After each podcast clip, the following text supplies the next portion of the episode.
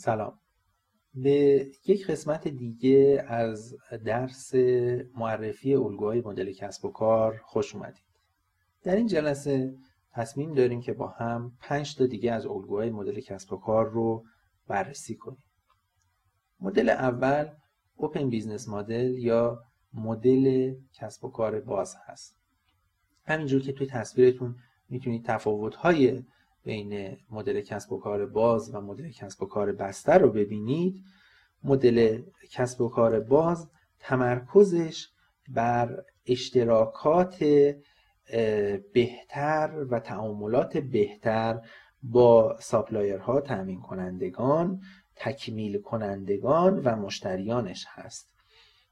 ببینید مدل کسب و کار باز دسترسی بهش راحت هست. منابع بازی داره اختصاصی نیست و کاملا شفافه. برخلاف مدل کسب و کار بسته که کاملا گرون هست محدود هست خاص هست و اصطلاحا patented هست. یعنی چی؟ یعنی الگوی اینها بخوایم استفاده کنیم شما باید پول بدین. ولی open business model شما پول نمی‌دید مثالی که بخوام در این مورد برای شما بزنم کمپانی ولو هست که یک کمپانی هست که در زمینه بازی های ویدیویی فعالیت می‌کنه و شرکت برزیلی آبریل. الگوی دیگه ای که در این جلسه می‌خوایم در موردش صحبت کنیم اوپن سورس هست. مدل کسب و کار اوپن سورس یا منبع باز همینجور که اسمش مشخص هست از منابع نامحدودی پیروی می‌کنه و سرچشمه می‌گیره. مثل ویکیپدیا. شما می‌تونید از منابع بسیار بسیار زیادی استفاده کنید برای استفاده article ها و مقالات و یادداشت ها در ویکیپدیا. جالبه بهتون بگم موزیلا و ویکیپدیا فقط تو بحث open source تنها نیستند و کمپانی دیگری هم هست کمپانی های دیگری هم هستند که خارج از دنیای تکنولوژی خارج از دنیای IT دارند و بحث open source رو انجام میدن. مثل کمپانی Local Motors که داره خودروسازی یا در حقیقت میشه گفت سرهم کردن خودرو رو به صورت open source انجام میده. به این صورت که شما با customization میایید میگید که من فلان بدنه رو برای خودرو می‌خوام فلان تیپ چرخ رو می‌خوام فلان موتور رو می‌خوام و اینها میان این رو assemble می‌کنن و به شما عرضه می‌کنن. کمپانی Local Motors که از business model open source پیروی می‌کنه.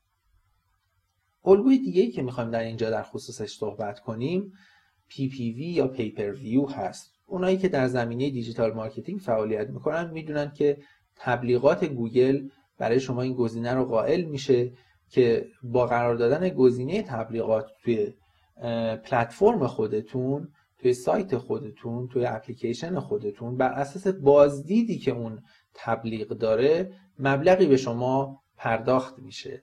اما یه نکته جالب می‌خوام به شما بگم که بحث PPV فقط توی بحث digital marketing نیست و قبلتر از این توی مسابقات بوکس UFC اونهایی که مسابقات بوکس سنگین وزن رو دنبال می‌کنن دو کمپانی که به صورت انحصاری تأمین پخش این مسابقات رو به عهده دارند به, به نام کمپانی های Showtime و HBO میان و بر اساس میزان بازدید کننده ای که این کمپانی ها دارن به اون بکسورها پول پرداخت می‌کنند که این باعث میشه که علاوه بر اینکه بکسورها هواشی اطراف خودشون رو زیاد کنند و جذابیت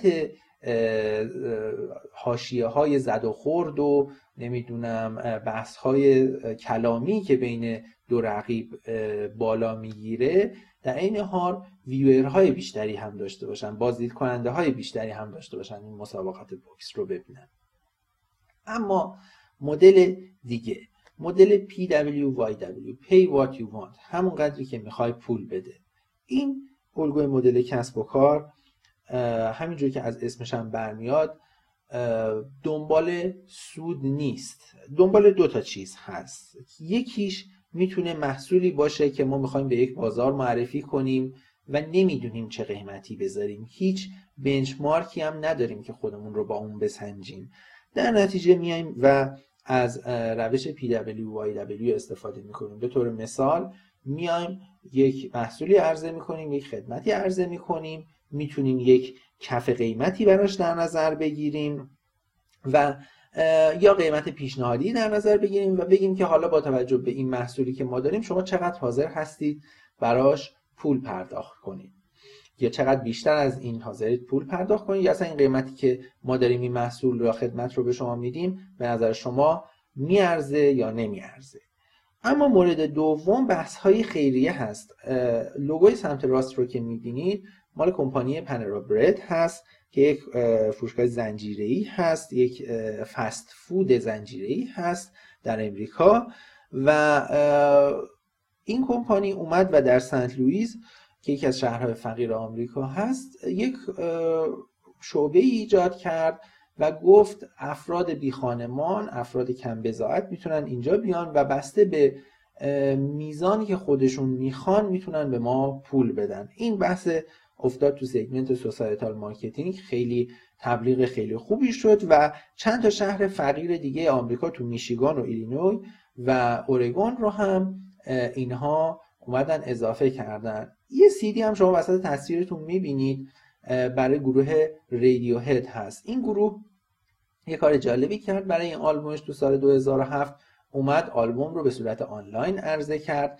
از طریق PWYW اومد گفت هر کسی که می‌خواد هر قدری که صلاح می‌دونه پول بده و این آلبوم رو دانلود کنه که روی بحث پرسونال برندینگ این گروه خیلی موثر بود. آخرین الگویی رو که در اینجا می‌خوام در خصوصش صحبت کنیم الگوی P2P یا پیر تو پیر هست. همینجور که از اسمش هم برمیاد واسطه گری بین یک گروه همگن از انسان هاست. به چه صورت؟ ما مهمترین مثال هایی که می‌تونیم برای پی تو پی بزنیم شبکه های اجتماعی هستن مثل فیسبوک مثل توییتر مثل خیلی از همین اینستاگرام که شما بر اساس علائق خودتون میاید و کشیده میشید به موضوعاتی که دوست دارید و می‌تونید اونجا با هم حالا اشتراک داشته باشید. این اشتراک شما می‌تونه روی محصولات باشه می‌تونه روی اطلاعات باشه می‌تونه روی خدمت باشه می‌تونه روی کالا باشه. من مثالهایی که اینجا آوردم سعی کردم از شبکه های اجتماعی عرفی مثل لینکدین مثل خدمتتون عرض کنم اسکایپ دوری کنم و مثال هایی رو بزنم که کمتر شاید اسمش رو شنیدیم. SlideShare مثلا در زمینه اشتراک گذاری فایل های پاورپوینت به کار میره. پلتفرم Airbnb هست که در حقیقت بستری هست برای اشتراک و ارتباط بین مستأجر و موجر کسی که دنبال خونه میگرده و کسی که خانه داره و می‌خواد اون رو اجاره بده Dropbox که در حقیقت بستری هست برای اشتراک فایل ها بین گروهی از افراد و کریگزلیست که شما می‌تونید محصولات خودتون رو اونجا عرضه کنید و معادل تقلید شده ایرانیش رو ما می‌تونیم توی مثال دیوار ببینیم. من از شما تشکر می‌کنم که توی این بحث من رو همراهی کردید. براتون آرزوی موفقیت می‌کنم و روز و روزگاران بر شما خوش.